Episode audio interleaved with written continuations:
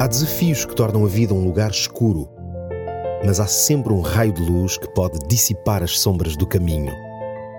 Descubra-o aqui. Luz na escuridão com Nuno Silva.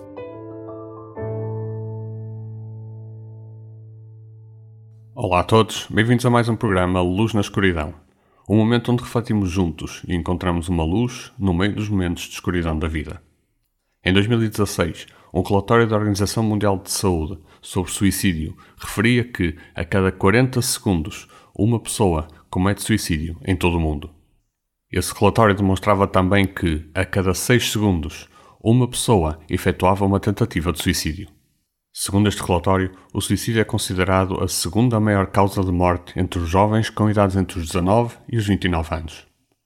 Nos últimos anos, as redes sociais têm se tornado um potencial catalisador de sentimentos de solidão profunda e depressão, e como consequência, de suicídio. Por um lado, estes sentimentos de solidão podem advir da consciência de que, mesmo conectada com todo o mundo, a realidade é de que a pessoa está fisicamente sozinha.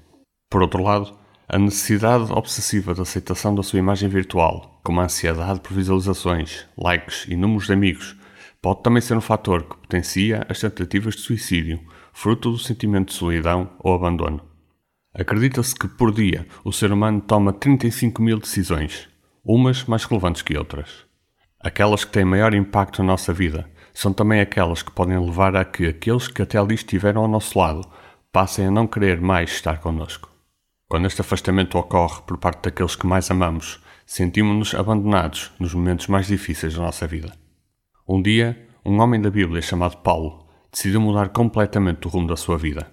Decidiu fazer o contrário do que fazia até então. Aqueles a quem ele desejava fazer mal passaram a ser os seus amigos, e grande parte daquilo que eram as suas convicções caíram por terra para dar lugar a outras que não eram aceites pelos seus amigos até aquele momento. Todas estas mudanças levaram-no a perder amigos e até a ganhar alguns inimigos. Levou também a ser perseguido, preso e quase morto por alguns dos que antes diziam ser seus amigos. Perante todas as dificuldades e desafios por que passou, muitas vezes sentiu sem força para continuar. De uma dessas vezes, Deus falou com ele e disse-lhe algo que ele nunca deveria esquecer. Deus disse-lhe: Não te deixarei, nem te abandonarei. Se neste momento sente uma solidão profunda ou que ninguém quer saber de si, lembre-se de que não está sozinho. Se sente que vive abandonado, mesmo estando no meio de uma multidão, lembre-se que há alguém que quer tirá-lo ou tirá-la desse lugar escuro.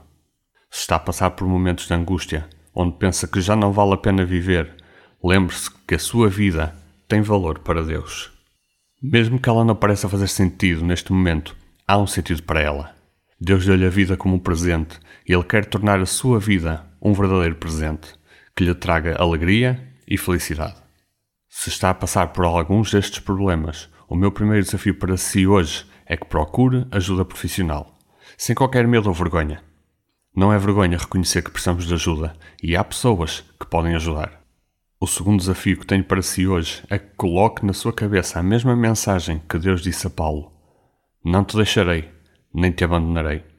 Que a diga vezes sem conta, ou que a escreva num papel colado na parede do quarto.